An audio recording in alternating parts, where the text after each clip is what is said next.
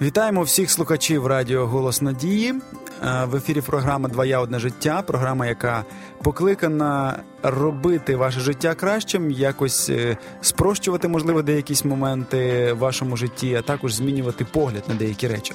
Сьогодні у нас в гостях Раїса Степанівна Кузьменко, наш психолог постійний. Вітаємо вас. Добрий день. Сьогодні будемо говорити про а, актуальне, лише про актуальне, тому що тема фінансів, взагалі, для нашої нашого простору, нашої країни, вона надзвичайно актуальна, оскільки. З цим можуть бути ну, у деяких сімей проблеми, оскільки ми працюємо, віддаємо багато сили життя, і не завжди цих грошей, скажімо так, будемо говорити прямо, вистачає на все, що хотілося б. Отже, як навчити дітей розпоряджатися грошима? Ну, взагалі, навіть багато чи мало грошей. Я думаю, що вміти розпоряджатися це надзвичайно корисно в будь-якому випадку.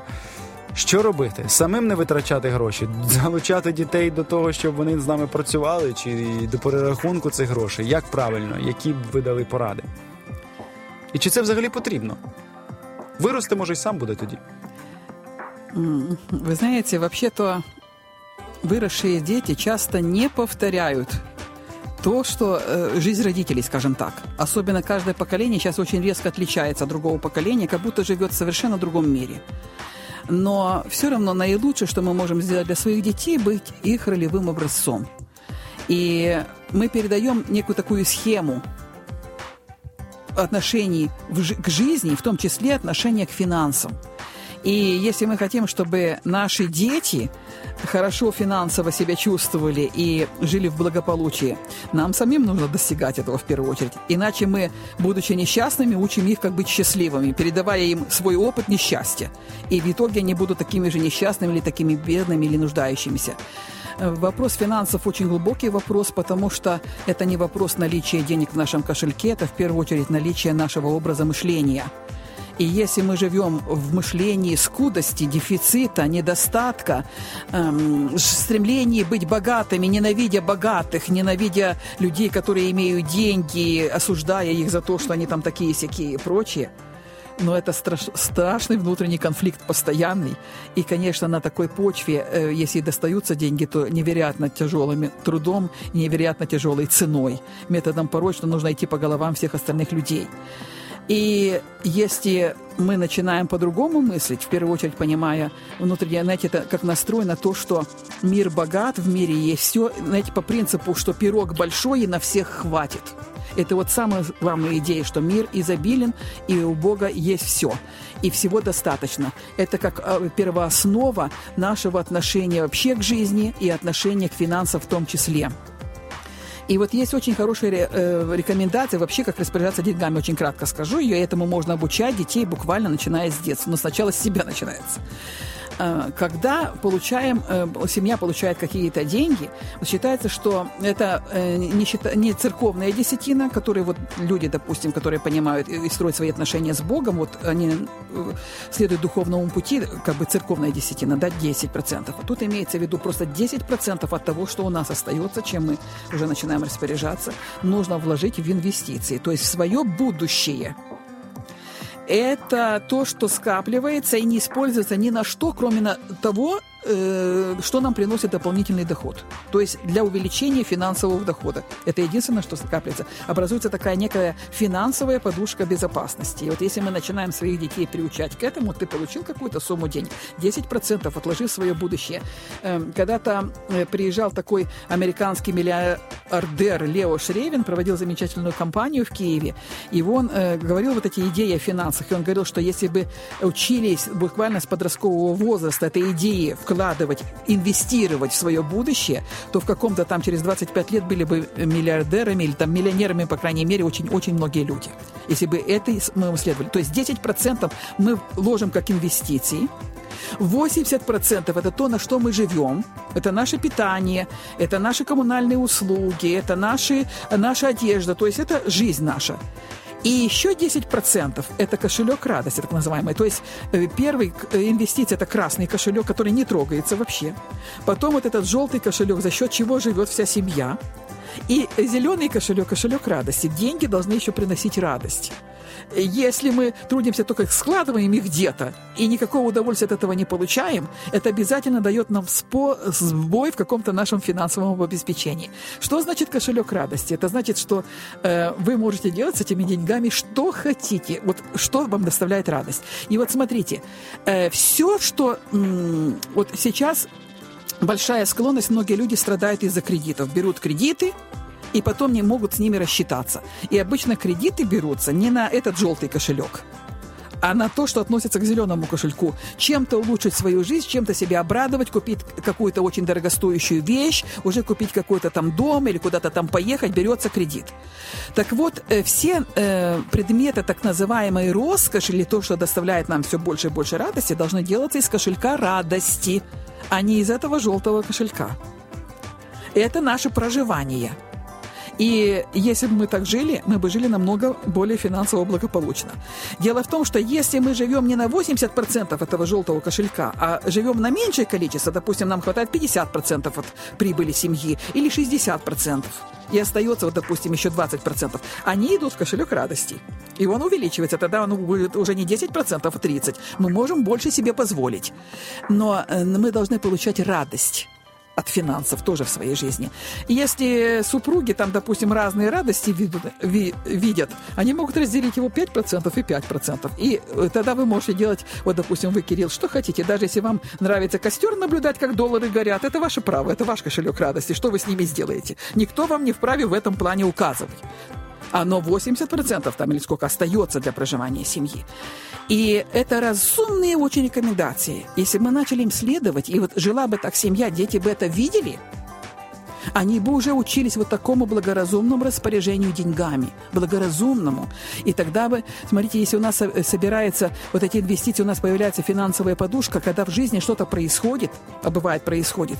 Одно дело, когда что-то случилось, у человека ничего нет, потому что все проели, все прогуляли, все пропутешествовали, ничего не души нет. Вы знаете, это же склонность жизни. Вот есть люди, которые постоянно живут в долг. Это просто... Или вот раньше сдавали вещи в, в ломбард. Вот я знаю, людей моего возраста, которые все время так жили. Она, э, женщина, которая моего возраста, она говорит, а мы всегда так жили. Раз, пошли, сдали в ломбард, потом выкупили, потом опять снова сдали, потом снова выкупили, или у кого-то заняли, получили деньги, пошли долго отдали, опять ничего нет, пошли опять заняли. Образ жизни. Есть люди, которые никогда не берут в долг. Это как их принцип жизни живут. И нельзя сказать, что те, которые постоянно берут в долг, они лучше живут. Нет, это образ мышления. И вот э, наше финансовое благосостояние, благополучие зависит от нашего мышления. В первую очередь нужно менять образ мышления.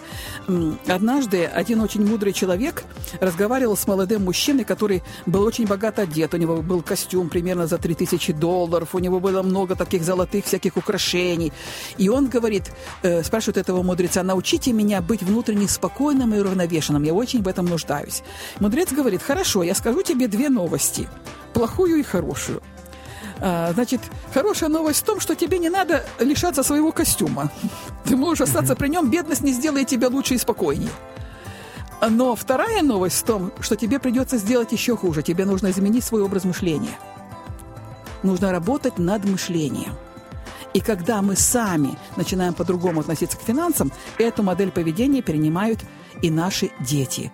И вот еще одну мысль хочу очень важную сказать, касаясь финансов. Когда мы с вами расплачиваемся за что-то, надо не страдать при этом, что деньги тают в кошельке, а надо чувствовать себя величайшим благодетелем мира. Потому что когда мы даже хлеб покупаем, расплачиваемся за хлеб, мы этим даем зарплату тысячам людей, которые способствовали тому, что этот хлеб на нашем столе сегодня. Мы им помогаем. Вот с этим ощущением это делать, опять мышление меняется. Либо, ой, у меня тратятся деньги, ой, их не будет. Ты всегда прав. Считаешь, что не будет, их не будет. Или ты считаешь, что я облагодетельствую сейчас, да, я даю людям э, вот тот же кусок хлеба, потому что они накормили меня сегодня, я благодарен за их труд. Таким образом, мы становимся людьми, которые тоже получают деньги за свой труд. Так же само люди с открытым сердцем с нами расплачиваются. И мы чувствуем, что деньги не исчезают, а, знаете, вот это как щедрость. Мы отдаем, и она к нам возвращается. Поэтому сказано, пускай хлеб твой, твой по водам, и по прошествии многих дней ты опять найдешь его. Наша ролевая модель – наилучший способ научить детей управлять деньгами.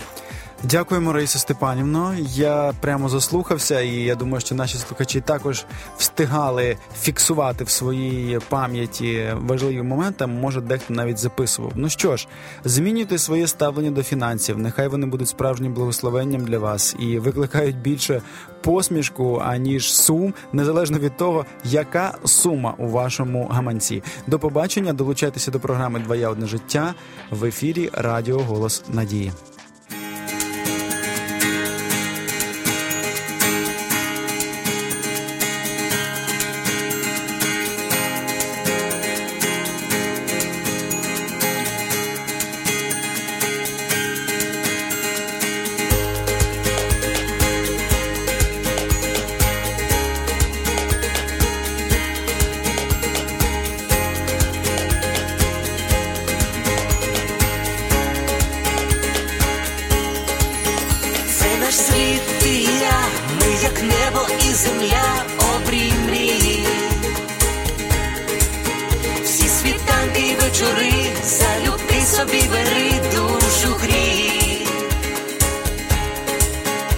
ти моя, це і твоя, щастя й болі течія між доли.